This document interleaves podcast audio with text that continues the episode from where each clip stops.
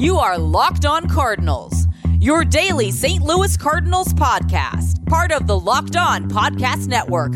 Your team every day.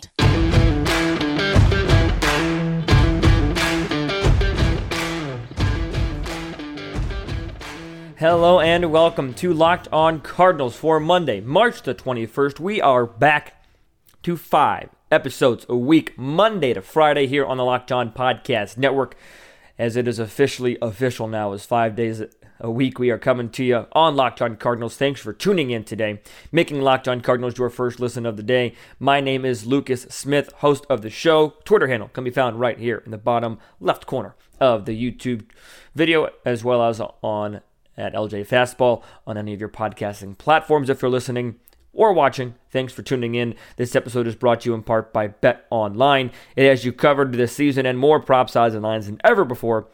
Bet Online is where the game starts.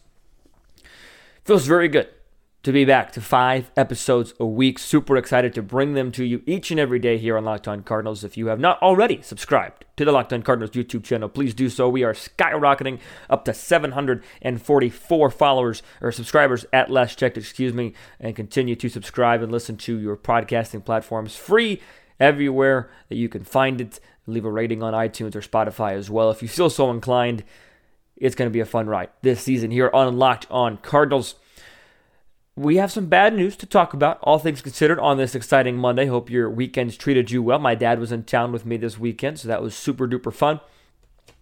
Uh, hope your weekend was as fun as mine was with, with my dad. But we do have some, some pitching woes to get to. We're going to talk about pitcher. We're going to talk about the shortstop position, and then just kind of spring training in general. The spring training can be a time that yeah that you either learn a lot about a player, maybe you don't learn anything about a player. Uh, but it, it's an interesting way to watch baseball just because they don't really matter, but to some guys, they really do matter. Just a balancing act. So we'll talk about that coming up here in just a bit. But we're going to start with the pitching because I think pitching is the most important aspect of baseball. It's my favorite aspect, so maybe I'm a little bit biased, but nevertheless, I've always been of the state of mind, and that you longtime listeners that have been here for the year and a half, close to two years that I've been doing this, know that I love some good pitching.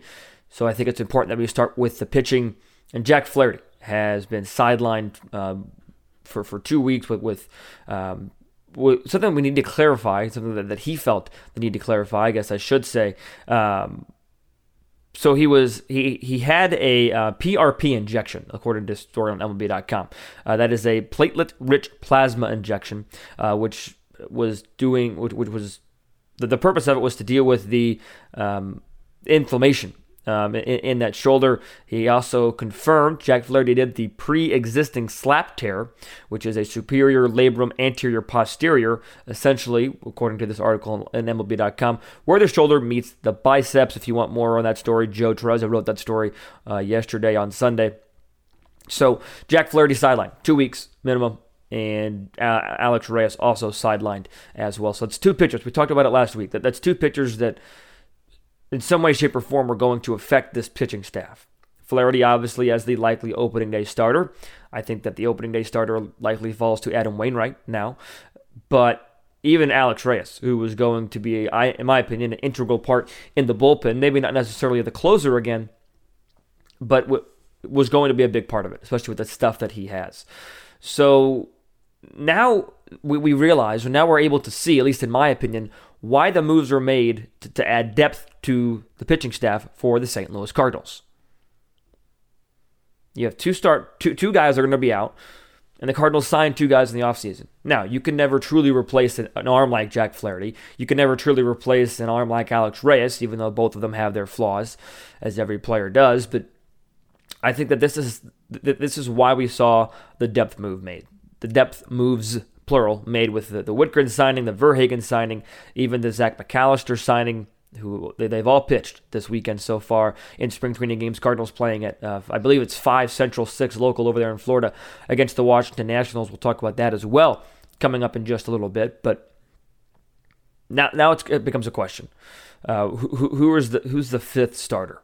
Because we're going to talk about them. But you got Matthew Liberatore, Drew Verhagen, Jake Woodford It's kind of my three names that I'm looking at to say, okay, the, these guys might be in the starting rotation come opening day. They might start the fifth game of the season. And there's an article in, in The Athletic that said that the Cardinals are, are very confident in what they have. They just don't know who's going to fit where, but they are confident in their rotation and that they can fill that fifth spot internally. We're all going to have our opinions on that, on that statement, on that thought process. I'm sure most of them will be negative opinions just because of what, what I've seen on Cardinal Twitter that a lot of guys really want to go external, which I get. And I think that there's still time to make a move, to, to get a starting pitcher. And I don't think it would be totally unworth it either. Because, yes, when Flaherty comes back, theoretically speaking, you'll have your five starters. As I've talked about extensively on the show, it'll be Flaherty, Wainwright, Matz, Mikolas, and um, and Hudson, somewhere in that order. I'm pretty confident in one and two and three. Mikolas and Hudson can fit in at the end there. The, the point being that there there's somewhat of an argument to me why get another frontline starter when you're going to have five starters anyways. Well, because you're going to have the possibility of injury, and if you can add a one and get rid of a five or a, a one type pitcher, an ace type pitcher, why would you not do that?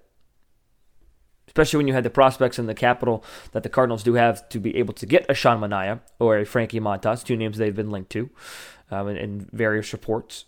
Nothing really specific yet, but those are two names that, that, that are on my radar. Talking to Jason Burke of Locked On A's over the last couple days as to what a trade might look like.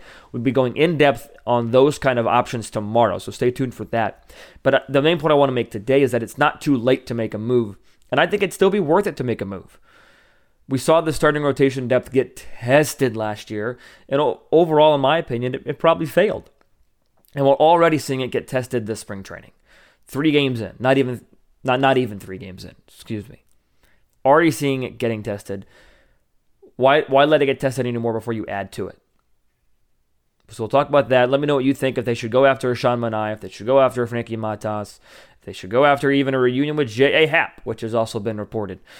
But who, regardless, they need to still make another depth move, in my opinion. But the move now turns to taking the starting rotation spot because the internal options are intriguing at best, in my opinion. The three names that, I'm kind of looking at Matthew Liberatore, Drew Verhagen, and Jake Woodford. Jake Woodford is somebody last year that stepped in nicely for the most part. Uh, definitely had his ups and downs, but somebody that, it, at least in terms of, of experience wise, is going to have some experience in going a full season. Last year, he made 26 appearances, eight of those being starts, had an ERA of 3.99, in 67 and two thirds of an inning.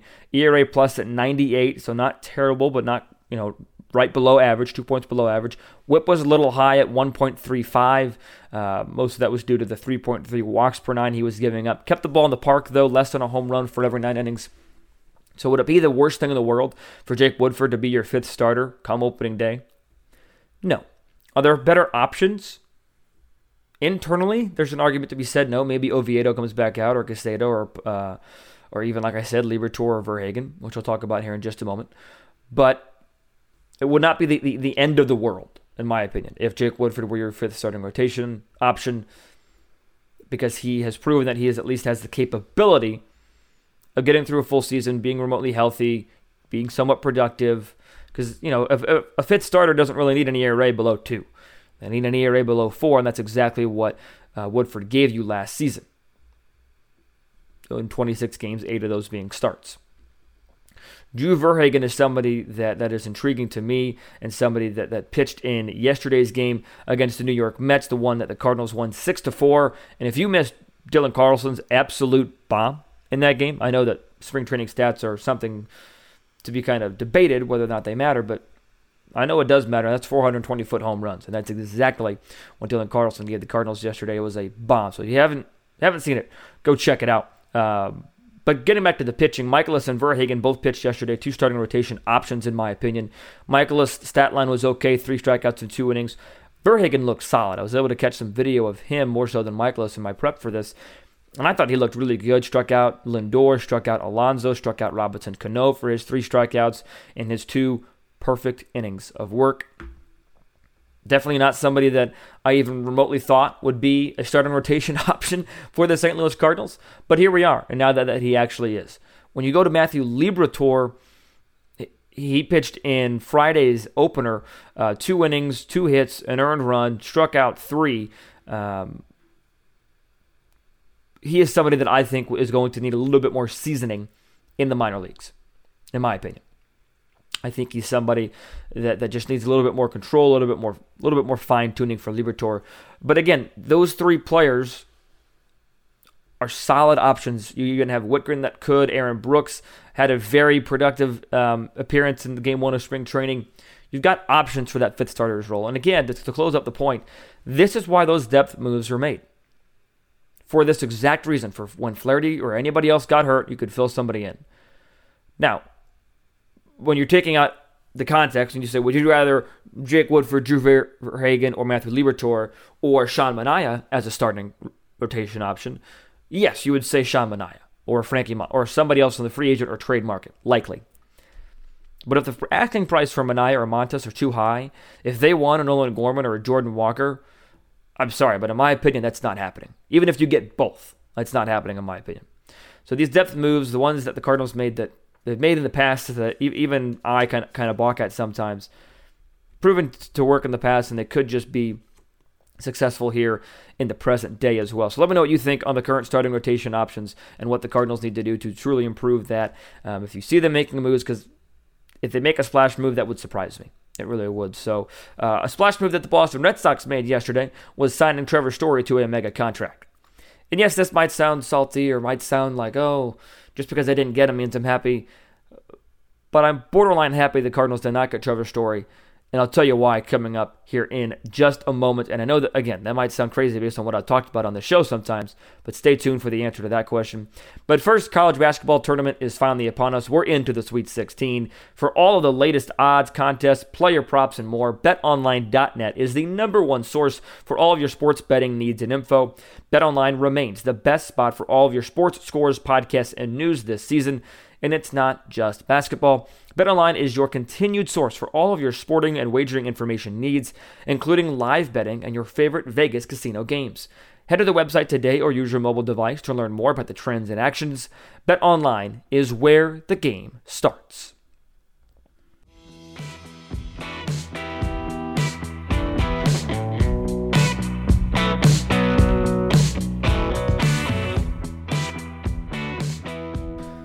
A lot of trades have been happening this offseason, and including a free agent signing most recently by the Boston Red Sox and Trevor Story.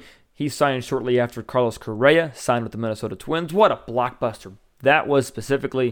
If you want more coverage on either one of these, head over to Locked On Twins or Locked On Red Sox. But with the, the trades that have been happening, you want to be making sure that you're listening to Locked On MLB Prospects, uh, where Lindsey Crosby is a prospect encyclopedia, going deep on the MLB stars of tomorrow. So head over there for prospect lists and things of that nature, breakdowns. But I want to talk about Trevor Story because he is somebody that he has been linked to the Cardinals for, for quite some time, really, even before Nolan, Nolan Arenado came over to St. Louis, but especially after, because Cardinal fans everywhere, even me to, to an extent, really wanted Trevor Story to be a St. Louis Cardinal. And I did a lot of episodes this offseason just thinking, is he really a fit? Is he somebody that, that, that truly fits in this lineup? Is, does he fit on the roster? Does it make sense to get another right handed bat? Is he that much better of a shortstop? Is he that good of a shortstop as everybody says he is and things of that nature? And it's easy to sit here now and say, oh, glad the Cardinals didn't get him for, for XYZ reasons. But the contract that he signed, it's one that the, the Cardinals were, were never going to, to even come close to, to matching or to um, to, to, to, offering, if I had to, to imagine. But he signed a six year, $140 million contract, one of the top average annual, average annual values, excuse me, among any contracts out there, especially among middle infielders, especially with the other moves the Cardinals made this offseason with the extensions and the other signings, uh, Corey Dickerson being one of them. Just, you know, the most recent one, excuse me.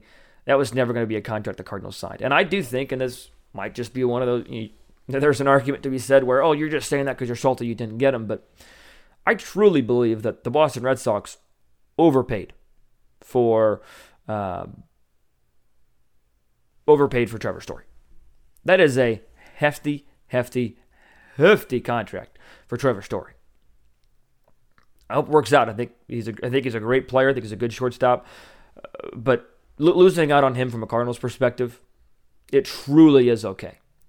So now, instead of lamenting and getting upset that the Cardinals didn't spend money, that the Cardinals didn't get story, they didn't go to the big fish, and all that stuff, which I again I understand, but it was reported in the offseason.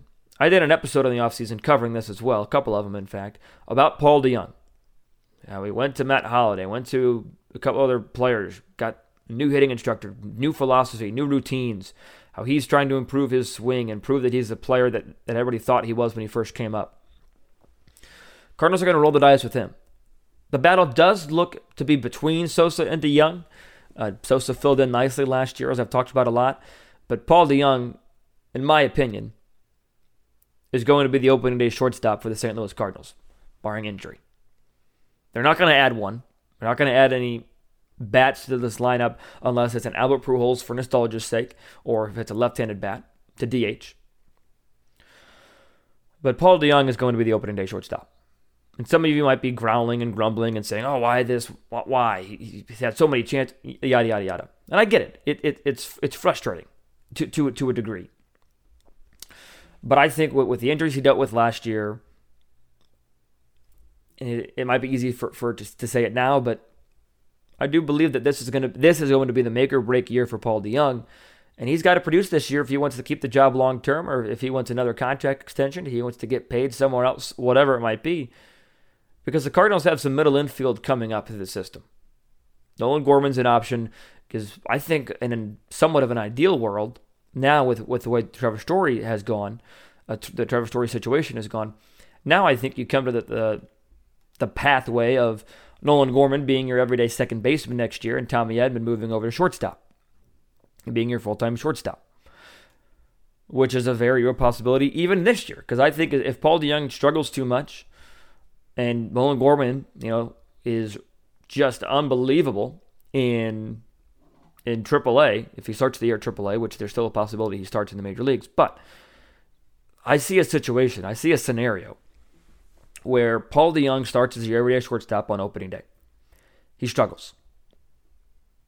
You have Nolan Gorman tearing it up in the minor leagues because he's close to being ready. But with the way the rosters shake out, he just let's just say he didn't make it. Okay. I see a situation where instead of going on Mundo Sosa at shortstop, I see the Cardinals calling up Nolan Gorman, giving him everyday reps at second base, moving Edman over to shortstop. That's a real possibility. Another possibility, maybe, in, in all these trades we're talking about, maybe Paul DeJong gets traded somewhere. He's, and he's trade bait, and the Cardinals go with Edman at short, Gorman at second on opening day, anyways, regardless, because they think Nolan Gorman's ready which is not saying that he's not ready, but I'm just saying that they they would obviously have to think that.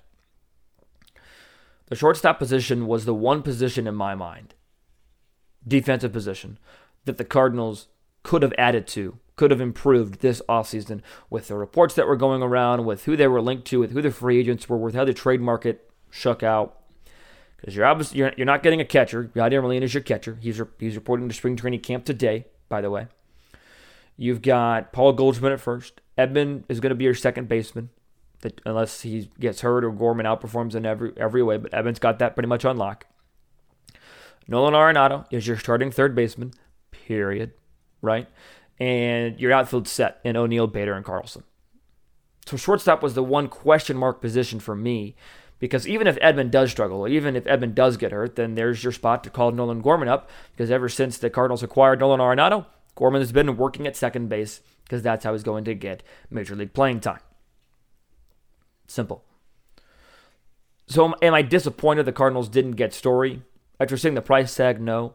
Am I disappointed they didn't improve the shortstop position? I don't know if disappointed is the right word, um, but but there is kind of kind of an uneasy feeling about it that the Cardinals um, could have improved there but didn't, and it is what it is at, at a certain point. But like I said, that was the one position I thought the Cardinals were going to improve on, um, defensively speaking and, and offensively speaking. The reason I don't say the DH is because I felt like they had way too many internal options at the designated hitter spot. Um, you know, if they were able to get a Schwarber, that would have been obviously a plus. Um, if they were able to get an Albert to, to platoon, I still think that I still think they could platoon Albert and Corey Dickerson. To be honest with you guys, uh, but I don't know if that's a realistic possibility or not. But the, the, the shortstop losing out on Story again, just kind of finish it up. it's it's not a huge loss for me. It, it's not like you're, you're losing out on, you know, somebody that, that you were linked to the whole year or somebody that um, that you could have matched a price contract to. No, it just is what it is at a certain point. And with the, the signings they've made, I think the offense is in a decent spot.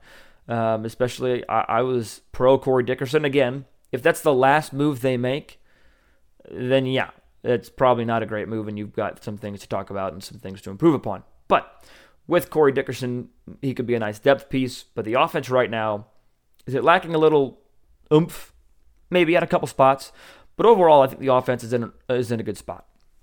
I want to hear what you guys think.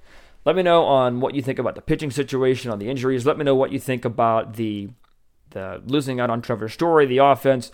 Drop a comment in the YouTube section. They were flying in yesterday. Appreciate that. Or uh, fr- Thursday and Friday, excuse me.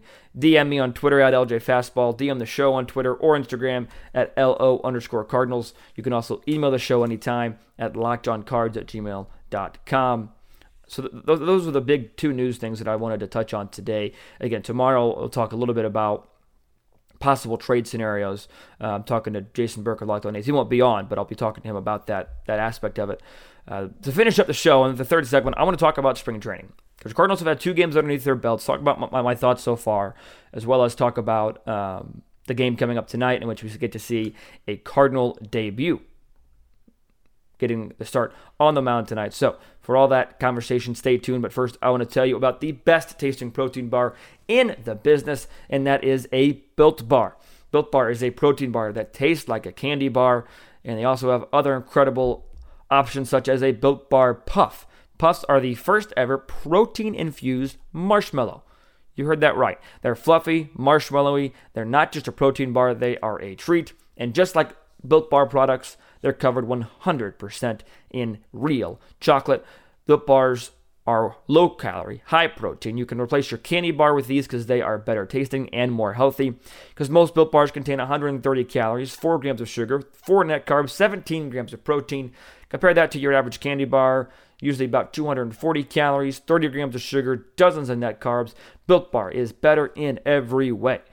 So don't wait. Go to built.com right now. Check out all the amazing offers as well as all the amazing flavors available for you to try. Use promo code LOCKED15 at checkout, L O C K E D 1 5, to get 15% off your order. Once again, promo code LOCKED15 for 15% off at built.com.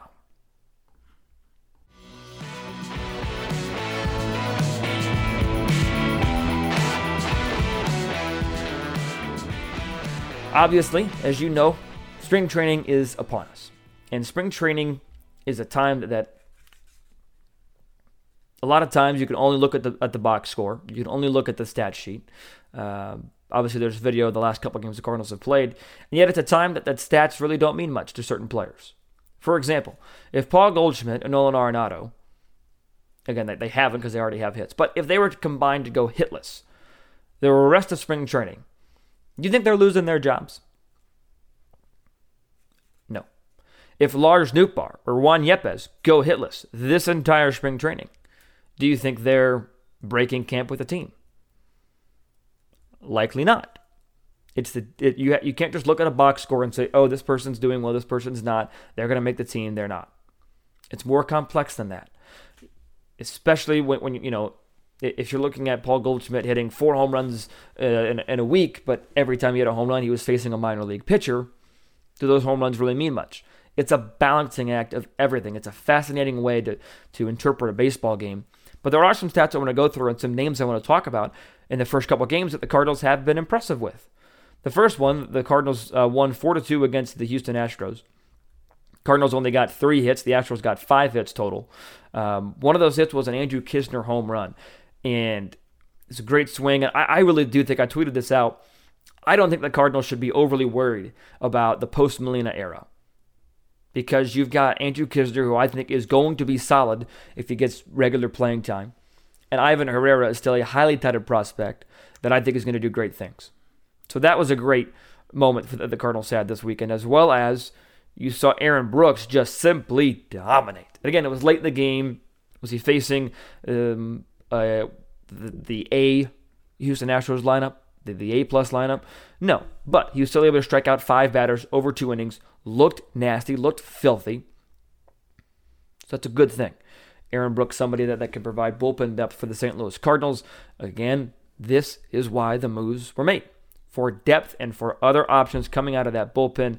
Adam Wainwright was solid. Genesis Cabrera solid. TJ McFarland a quiet inning as well. Uh, Matthew Liberatore was the only one that, that faltered in that game to give up any runs. And then the Cardinals come out and beat the Mets yesterday as well. I talked about the Dylan Carlson absolute bomb. If he could find some, that, that power stroke consistently, I think that that watch out. I'll say that. If he finds that power stroke and not just the double stroke, if he's able to hit 25, 30 home runs, especially if he finds power from the right side, he's already deadly enough from the right side. Whew. Better watch out. Lars Nootbaar also had himself a day yesterday at the DH position, having a triple and another hit as well.